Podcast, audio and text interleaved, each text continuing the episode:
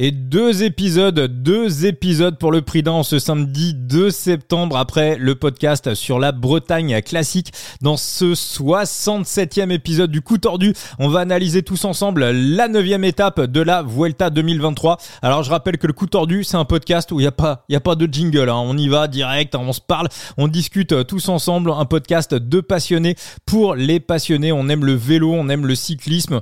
On prépare également nos paris, hein, tout simplement analyser pour mieux parler c'est aussi ça le coup tordu. Hein. Je rappelle également que jouer avec excès comporte des risques. Alors je vous rassure, hein, vous retrouverez bientôt euh, Latib et Phoenix dans le podcast également. Ils passeront euh, pendant la, la Vuelta faire également quelques, quelques analyses dans l'émission. On va revenir tout d'abord sur ce qui s'est passé dans la huitième étape de euh, cette Vuelta avec la victoire de Tonton, la victoire de Primoz Roglic. Une étape qui sur le papier pouvait pourtant bah, être promise aux, aux échappés quand on avait fait un petit peu l'analyse qu'on avait regardé regardé le parcours, on s'était dit bah, que ça serait une étape pour les échapper. Puis finalement, ça a été un scénario euh, GC, un, scénario classement général. Alors moi, les deux choses principales quand même que j'ai retenues de cette étape déjà, c'est euh, le calme, le calme de Remco Evenepoel. À l'arrivée, il savait même pas que ça sprintait pour euh, la première place, mais il a quand même bien maîtrisé les trois jumbo qu'il avait autour de lui. Il a mis un rythme, il a pas lâché son rythme. Vingegaard et Roglic n'ont pas réussi à placer une seule attaque dans la dernière ascension.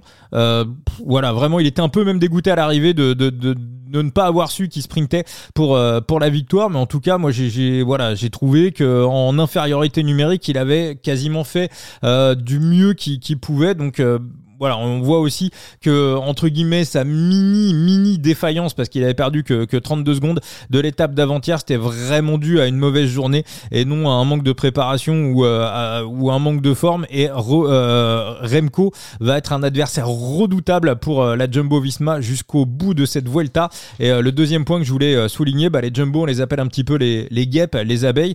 Bah moi, il me faut un petit peu plus penser à des fourmis parce que si voilà, si vous intéressez aux fourmis, souvent on voit des groupes de fourmis qui arrivent à soumettre d'autres fourmis, d'autres groupes de fourmis pour travailler pour elles. Et en gros, la Jumbo, c'est ce qu'ils ont fait.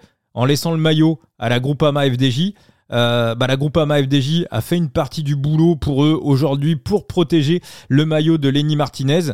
Et ils ont pu euh, rentrer on va dire en piste que dans le dernier tiers de la course. Ils ont fait rouler Attila Walter Robert Gesing enfin c'était un truc de, de malade.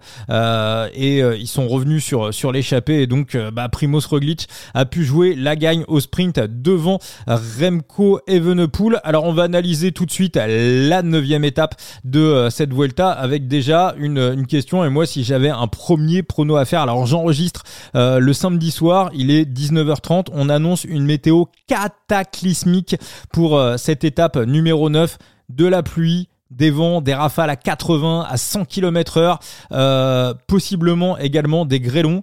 Moi, si j'avais un premier pronostic à faire et si j'avais un premier billet à mettre, cette étape n'aura pas lieu. Aujourd'hui, on est rentré dans une ère où on, est dans le, le, principe de la précaution. Si vous prenez par exemple la victoire de Bernard Hinault sur Liège-Bastogne-Liège en 1981, quand vous reprenez les images, il y a de la neige, il fait moins 5 degrés. Euh, aujourd'hui, cette course n'aurait pas lieu. Ça serait complètement impossible.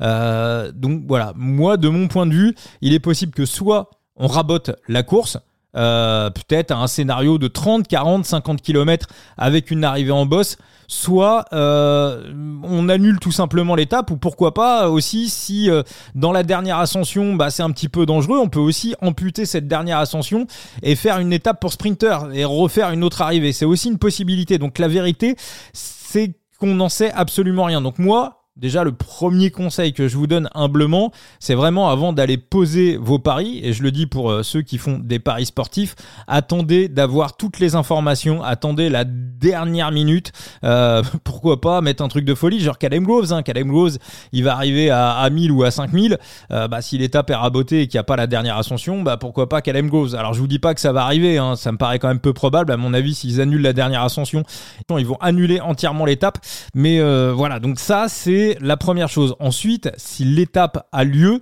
à mon avis, il faut plutôt aller vers euh, des gars qui euh, détestent la, enfin qui, qui, qui aiment la pluie, qui aiment le mauvais temps.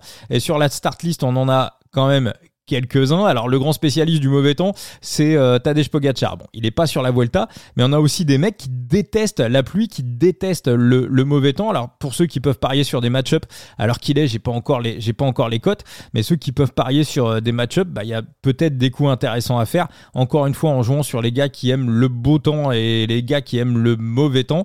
Et parmi les, les gars qui détestent le mauvais temps, bah Primoz Roglic, il a souvent pris des tirs par temps euh, cataclysmique. Lenny Martinez, Lenny Martinez malheureusement, il aime pas le mauvais temps. Euh, on l'avait vu sur la classique du Doubs, il avait pris un tir. Son père aussi l'avait dit dans une interview. Euh, quand il commence à pas faire beau, euh, Lenny, c'est pas trop trop son truc. Petit gabarit, il aime pas trop trop ça. Et bah, Henrik Mas aussi, hein, on l'a vu prendre quelques tirs dans sa carrière par par mauvais temps. Donc je dirais que c'est un petit peu les trois coureurs qu'on voilà sur, sur lesquels j'aurais contre lesquels j'aurais plutôt tendance à aller.